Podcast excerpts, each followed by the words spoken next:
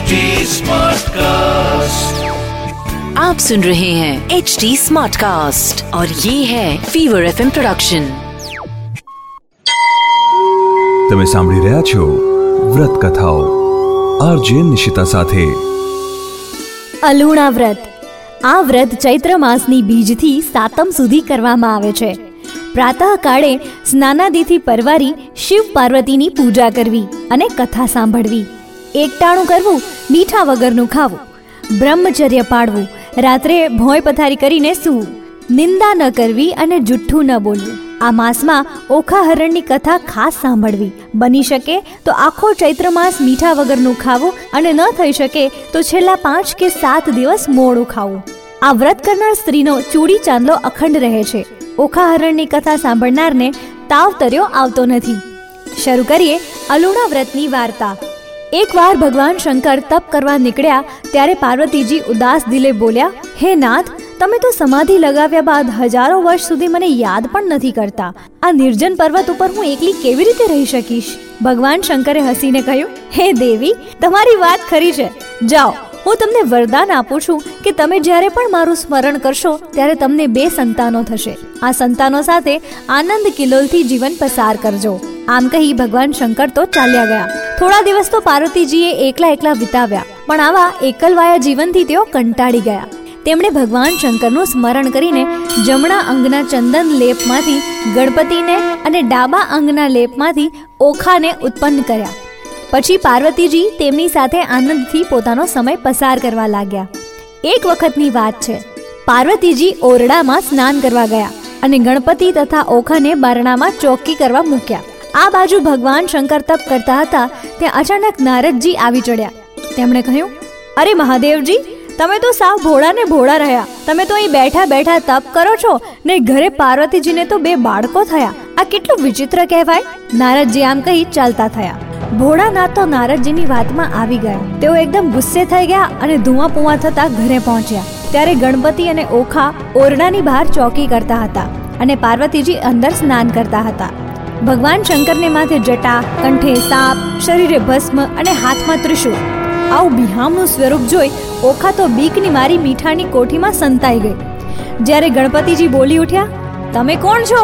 અહીં કેમ આવ્યા છો? ભારું ભારો હું તમને અત્યારે ઘરમાં નહીં જવા દઉં.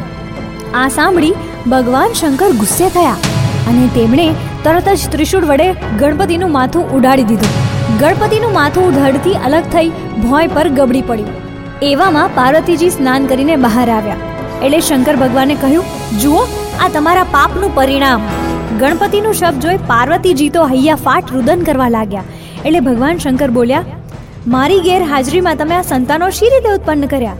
ભગવાન શંકરનો આવો વિચિત્ર સવાલ સાંભળી પાર્વતીજી વિસ્મય પામ્યા. તેઓ બોલ્યા, નાથ, શું તમે અમને આપેલું વરદાન ભૂલી ગયા? કે જ્યારે એકલ વાયુ લાગે ત્યારે તું મારું સ્મરણ કરીશ, તો બે સંતાનો ઉત્પન્ન થશે.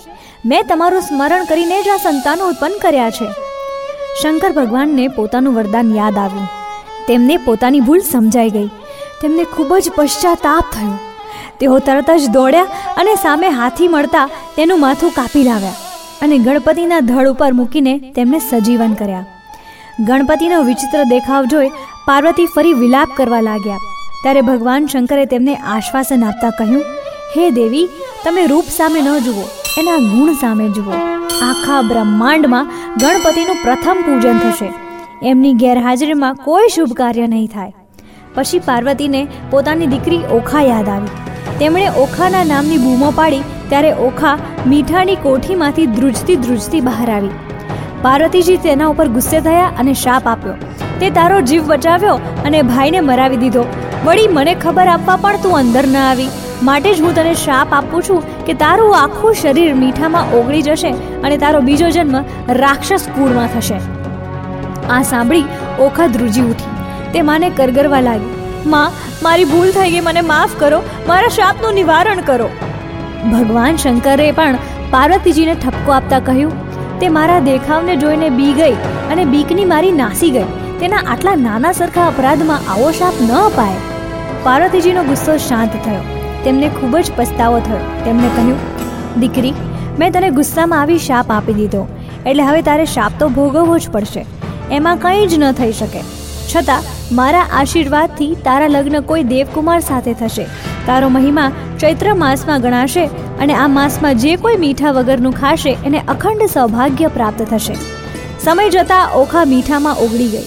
તેનો જન્મ બાળાસુર રાક્ષસને ત્યાં થયો. ત્યાં તેણે એક ટંક ભોજન કરી અલુણા વ્રત કર્યું. આથી તેનું લગ્ન યાદવ કુળમાં ભગવાન શ્રી કૃષ્ણના પૌત્ર અનિરુદ્ધ સાથે થયું.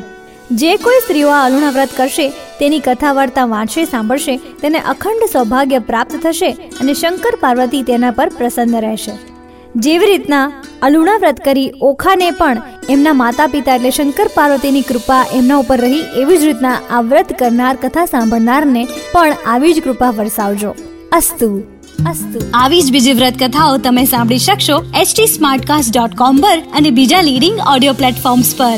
ફીવર એફએમ ઓફિશિયલના નામથી તમે અમને સોશિયલ મીડિયા પર પણ મળી શકશો. ઇન્સ્ટાગ્રામ ફેસબુક અને ટ્વિટર પર મારી સાથે ટચમાં રહેવા માટે આરજે નિશિતા નામથી સર્ચ કરજો. For more podcast log on to HT Smartcast dot or સુનો નયે નજરિયે સે. તમે સાંભળી રહ્યા છો વ્રત કથાઓ आरजे निशिता साथे।